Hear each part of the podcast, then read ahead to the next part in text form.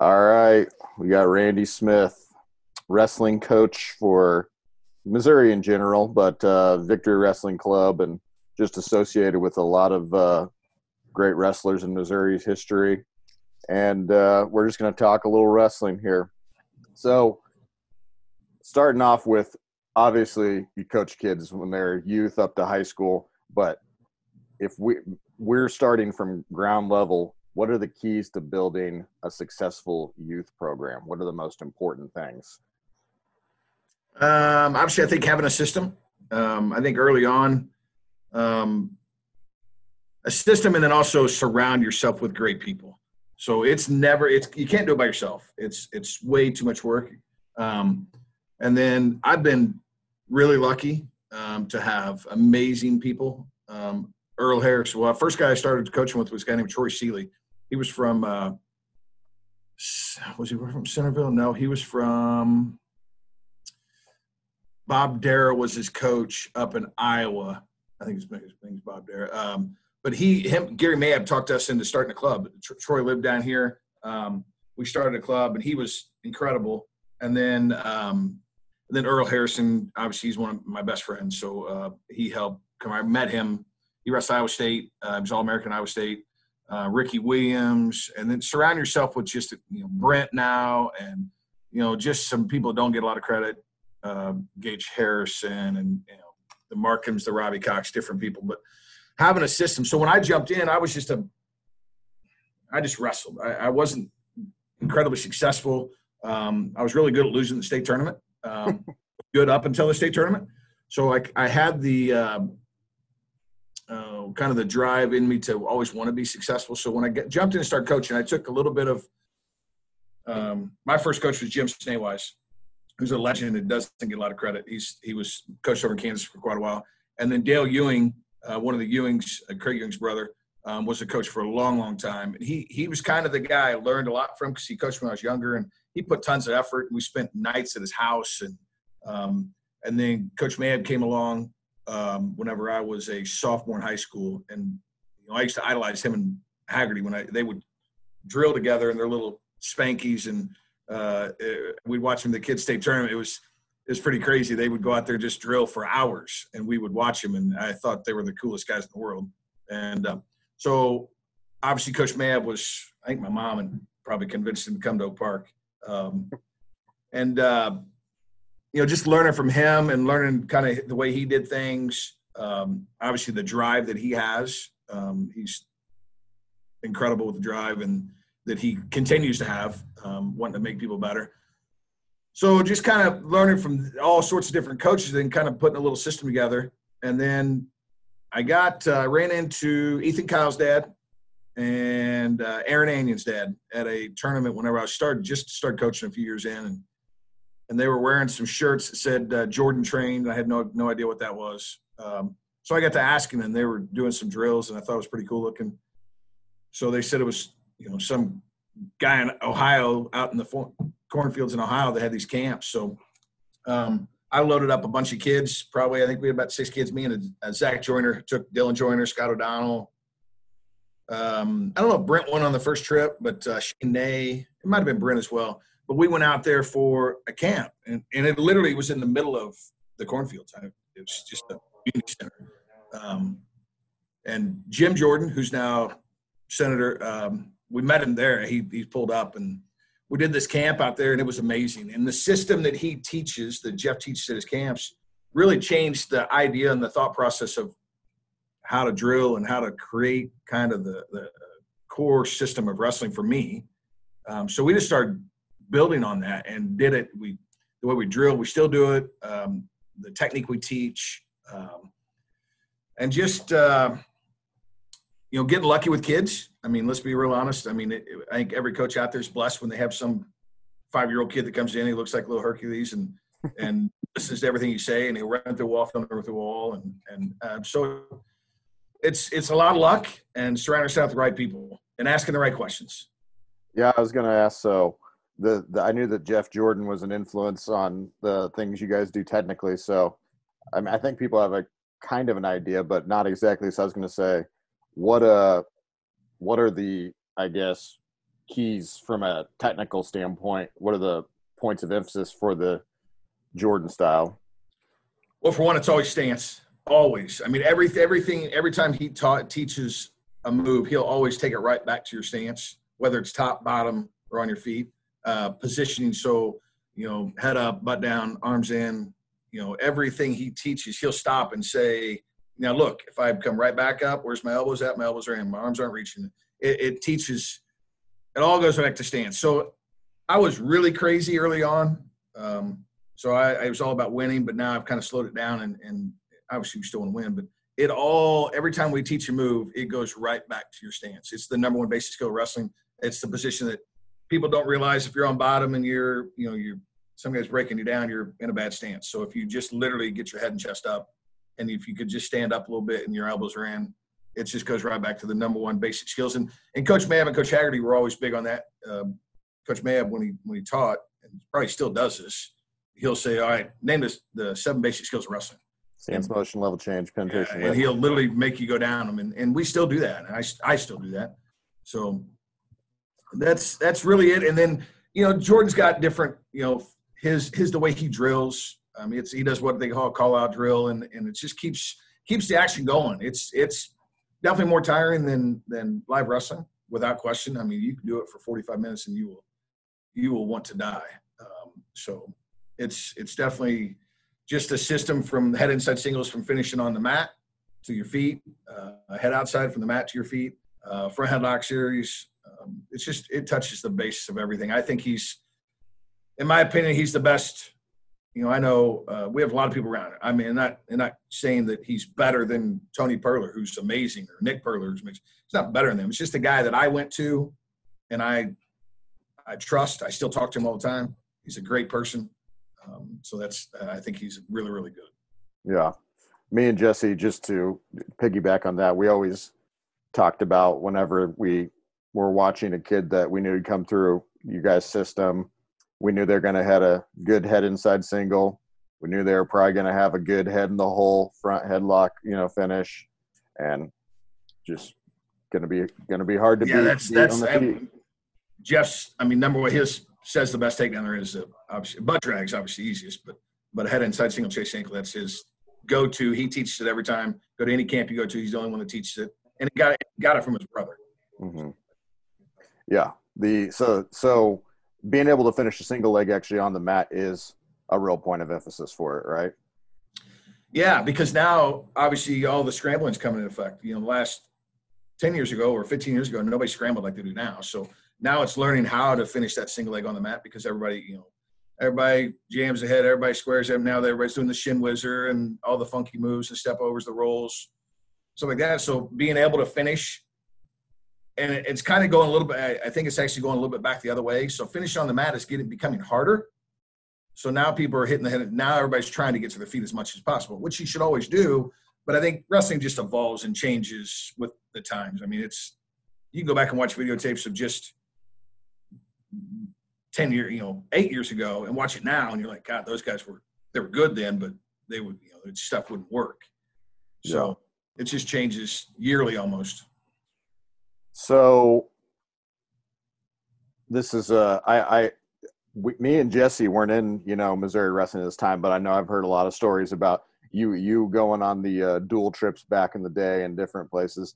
Do you have any, uh, any specific stories that stand out from your from your Team Missouri travels? So I think we started. I think uh, I talked Craig Ewing into letting us do the schoolboy duels for the very first time. Um, so we took the very first trip, um, and then it kind of led into all the other dual stuff. So I was when I say I was kind of, I was crazy. I was I was you know I probably cost me some relationships. Uh, um, and uh, the time and effort I put in was I didn't have any kids at the time, so we just had a core group of kids that I knew were talented, and Missouri was talented. So I wanted to see how we did at one of these schoolboy dual trips. So we we did the first trip. Um, I think I think it was the first trip we went on. Brent and she was uh, again Scott O'Donnell. The St. Louis guys were I think Gagliano was there and, and Warner was there and Brandon Weiss was there. Um, and then oh, you know the Grams, uh, some of the Park Hill kids. I mean we we probably did some things that probably weren't um, uh, probably weren't real legal. Uh, we, the way we drove or the way the actions we did, it was, uh, it was fun. The kids did some crazy stuff. Did some go kart riding and uh, Brandon. See, I think it was Eric Warner who was a little wild. Anyway, he uh, he neglected to stop when they tell you it was one lap. You're supposed to pull in. He neglected to stop and uh, drove. I think he did about three or four more laps. And every time we came by, he let the uh, starter guy know that he was number one um, as he was driving by. So that was a pretty pretty comical time. And then we we had a good trip in Colorado for duels. Um, did really well out there, and and uh, think the, I think the Grams may have uh, they may have uh, did some things in some cups, maybe some urinating into some cups and threw them out the window at the other van a couple times, and they were wild. It was wild. We had some good times. Reggie, it's all Reggie's fault. Reggie was involved in that trip, so he allowed those things to happen. He doesn't have plausible deniability trips, on that one. Those trips are amazing. I mean, so much fun. If, if people don't jump into those, um, you build a lot of, you meet a lot of good people. Um, you know, I, I, the kids, I built relationships with a lot of kids I didn't get to spend a lot of time with. Um, and it's, it's a little bit too bad that now it's so competitive these days. Everybody's afraid somebody's going to recruit some kid or bring a kid in, or it's too bad that you can't all get together and train together. I mean, really, in the end of all this, um, it's all about getting an education, getting your college paid for. So if we could, if everybody got together and trained together, it would be pretty awesome. I mean, you can imagine a facility. Obviously, have a facility big enough, but imagine if everybody in the Blue Springs area and your guys' area and and the Park Hills and the Platte Cities, if everybody met in the same area like they did way back in the day and trained all the time, and they're and you could cut the egos out a little bit, it would be incredible. Uh, but there's too much too much ego. Uh, everybody's too worried about you know who can run practice or maybe we'll maybe we'll come out of uh, coronavirus quarantine with a with a different point of view on that or something. I don't know. We'll see. Our hearts will be changed. Yeah. Yeah. Yeah. We'll I don't know about that, but um was I, I was gonna ask you about well, you kind of hit on it, but for for one uh you know some of the old stories about you were you getting after refs and just being you know you like you said you were aggressive and stuff so you know you've said that you've uh how have you grown in your coaching i guess because we asked we've asked some of the other guys on the shows and obviously they haven't even been in, in the game as long as you but what's been your progression i guess as a coach well i think early on it was i mean i literally when we had when Scott O'Donnell, Shane Ney, and Zach Bailey, and Mac Bailey, and Brent, all these guys, it wasn't a matter of I, I didn't. We worked incredibly hard, and it wasn't a matter of that they just won. It was if they if they won by ten, they should have tech followed. And I I probably yelled and screamed at them in the hallway more when they won by twelve than maybe even when they lost. So, I you know I was way over. I was over the top. There's no question. Um, and I I think I learned that first wave of kids that came through that was so good, but we um, we talked all the time about winning four state titles. When they were young, when I coached them in football in their fifth grade and fourth grade, we always talked about, hey, the goal is to win four state titles. So there was a year that I coached um, Shane Ney, Scott O'Donnell, uh, Michael Brewer, uh, Brent Haynes. Uh, they all coached me football, so everybody had a number, a four in their numbers. So Brent was 14, Shane was 24, Scott was four. So they it was about winning four state titles, and that's all we talked about, and that's all they did is train the incredibly hard to win four state titles, and and some of them did it, um, and it was a fun ride while I did it. But I think when they first went into college, that was a really really good group, but they were exhausted. They were extremely when it was over, they were relieved. Like Scott O'Donnell and, and Shane, those guys, I think they were so relieved that they met the goal we talked about all the time that they were they probably didn't do as well in college or didn't have the success in college that maybe they probably should have but i think we beat it out of them a little bit so kind of learn man everybody wants to win so uh, if you work really hard and you just don't happen to win shit that, that damn that that stinks well guess what the other guy wanted to win too so people think I got soft, and, and maybe I did. I don't know. I had my own daughter, and my daughter's 14 now, so maybe I did get a little soft. But I don't think I got soft. I think I got smarter. And the fact that man, we can work really, really hard, and sometimes we just are not going to win, and it, it stinks. But that just means we work harder. And I think we've seen the change a little bit because I think we've got guys going to college now that are continuing to wrestle and uh, having fun and getting their education paid for just like they did before, um, and still having success in high school, but realizing there's there's a bigger process to this and, and, and just getting you know if you win a state title that's great. It's hard to win in missouri anyway. Everybody thinks it's easy. It's it's hard. So if you happen to win a state title that's awesome. If you win two great. If you win four bless you man. That, that was pretty awesome. So but i i think even like the the reno just won four state titles didn't lose in high school. Um, we used that same we never we never beat him down. It was never about him winning every match. But I think he he will have success because he's not exhausted. He's not. It wasn't just this giant goal of winning four state titles. It was just goals just to wrestle hard. So, yeah, I definitely think it's. I've grown in that aspect. Brent will may may say I've gotten soft, uh, but me when I was young. Um, so he's getting softer too. It's fine. No, uh, the the reality of it is, I think it is if you're in coaching and you are introspective at all, you are going to get softer as it goes. But really, like you said, you're just getting more aware of the fact that different people require different things psychologically and, and everything. So, yeah, I think uh, Earl Harrison, for that matter, he's kind of that way. I mean, he's maybe a little harder on his son, but he he probably taught me a lot along the ways of you know he's he's the one that was in the trenches in college and he wasn't crazy successful early in college and became an all American. So kind of learning from him and, and his ways and and Ricky's ways along the way of you know this the process. And I mean, I didn't wrestle that level. I think I've coached a lot of guys that have gotten that level now, but learning from those guys helped out a ton. Yeah. Um. So we talked about some of the things I wanted to. What what about? Let's talk about uh, just you. You have a pretty significant list of of guys you've coached who have had a lot of interesting or, or either had incredible high school careers or you know great college careers anything what are some of the but maybe who are some of the people that stand out to you that maybe people don't know that you've coached and what stands out about them uh man it is a lo- i mean it is a long list of kids and you could choosing a few to talk about is, is difficult but you look at like a brad perkins um i mean that dude is he's the smartest human I've ever met, and that's not. He's incredible. At, at seventh grade, I think, sixth seventh grade, he somehow he hacked his.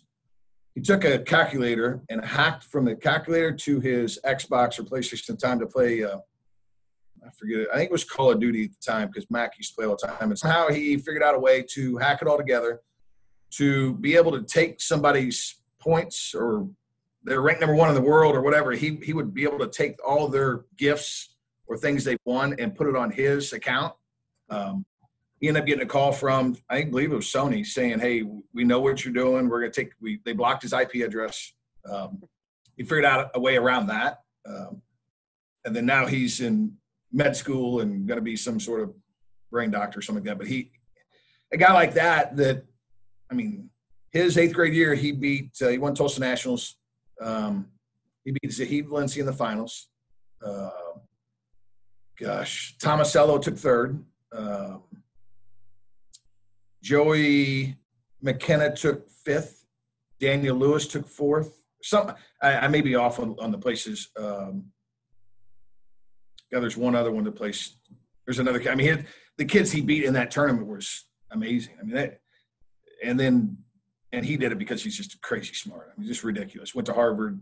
Um, you talk about him. You talk about gosh, the wildness of Mac Bailey. Um, the things we did for, for the with that kid, or what he put us through, was crazy. Um, but he's a phenomenal kid who's turned his his life's amazing now. He's got kids and Zach Bailey, who quit the sport for a couple years because of shoulder surgery and ended up calling me. I was at the NCAA tournament. Jared King won.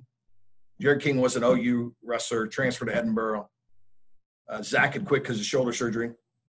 Jared King won. Uh, I think I was in Des Moines at the tournament. Um, Jared King just won a national title for Edinboro and had shoulder surgeries too. And he used to be a uh, former teammate of Zach's. And Zach called me right then and said, "Man, if he can do it, why can't I?" And I'm like, "Well, I, I think you can."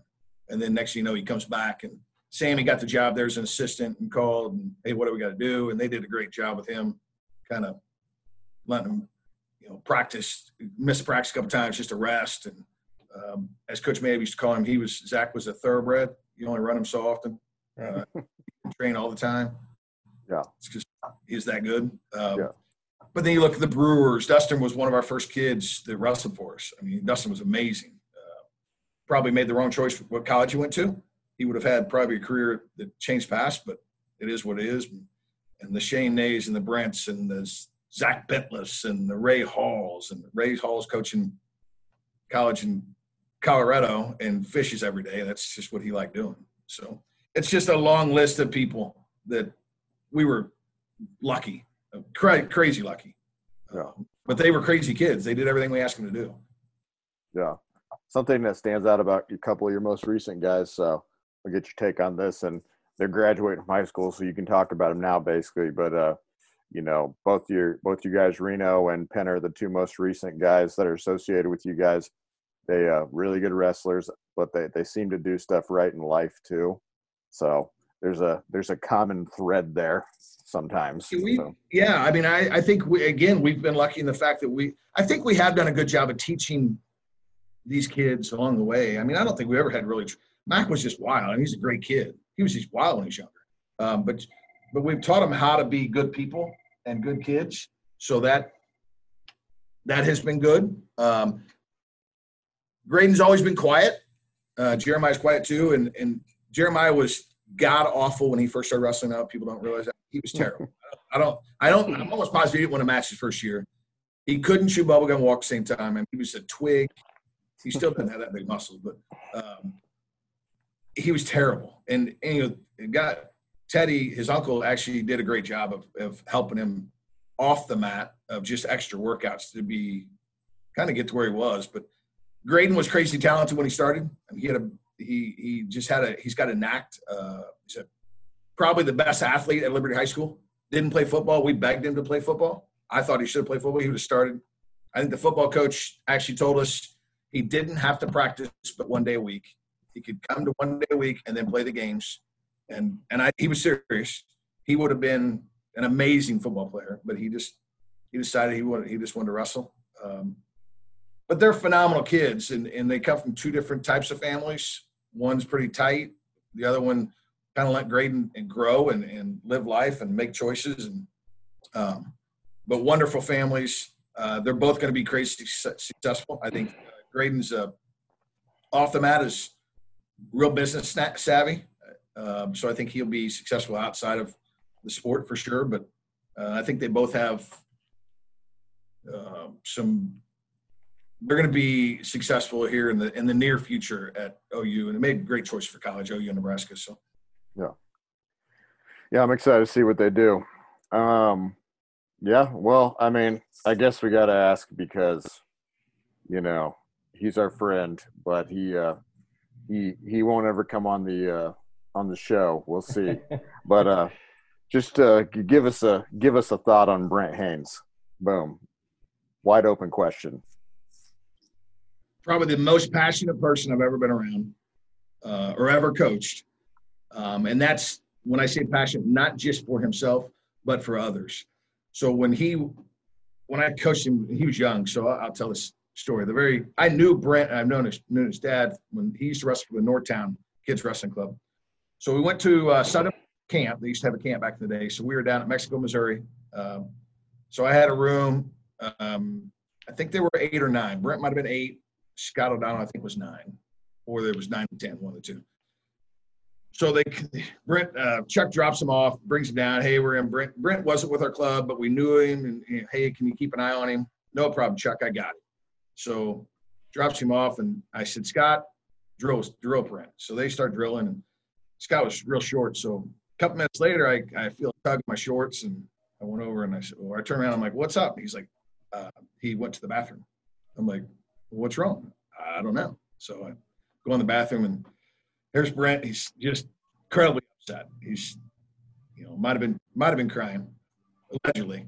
Um, I said, man, what, what's going on? I miss my dad. And I said, well, he just left. I mean, literally probably just got this girl. I miss my dad. And uh, so I he ended up moving him into our room for, for the week. Um, but that's kind of, it kind of fits where everybody understands where he's coming from. He, he is passionate about his family, uh, although he may argue with him a lot. He's passionate about his friends, uh, almost to a fault. Um, and his teammates, I mean, he would probably fight for his teammates in high school and in college um, before he'd fight for himself. And then uh, now the kids that he coaches, a lot of people may may misunderstand him a little bit because he's he's a big scary guy, um, but he's maybe the softest scary guy I know. Uh, but he's just a passionate person who has maybe taken some chances in life uh, to do what he's doing. Um, I think he's got a great job now and a great career.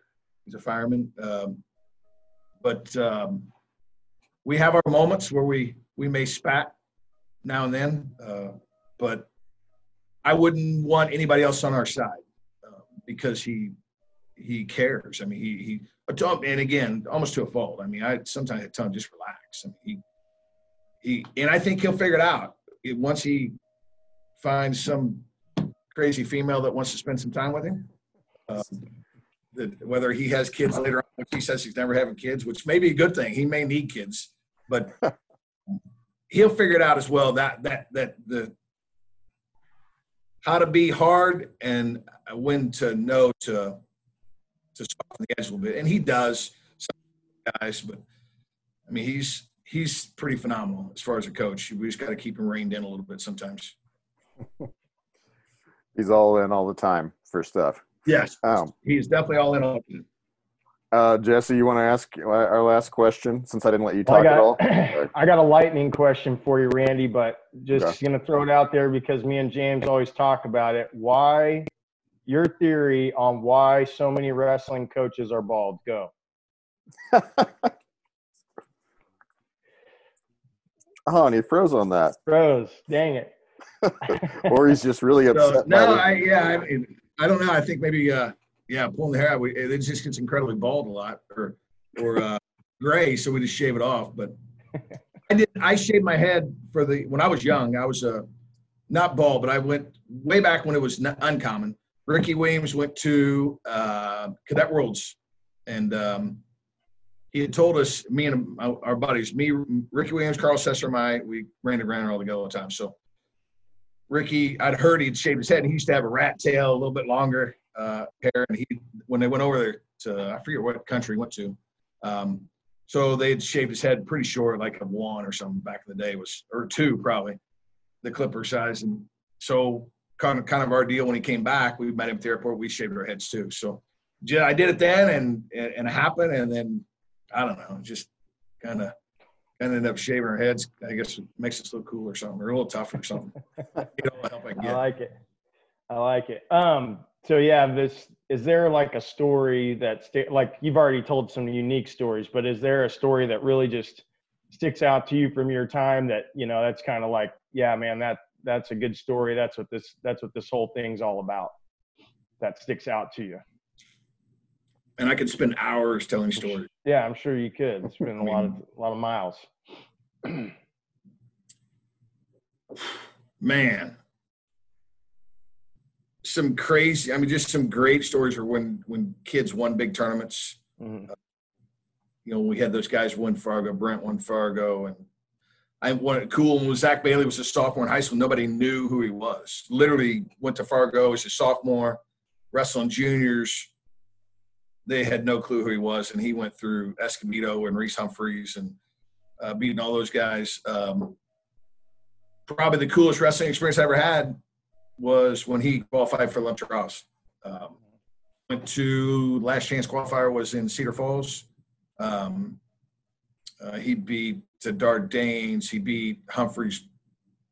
He, no, he didn't beat Humphreys. He beat, um, gosh, who's the kid? Uh, wrestled Northwestern.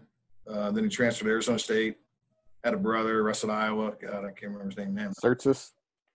Yeah, Sertzis. Beat Sertzis and then he wrestled uh, Kerry Colott up there at that deal.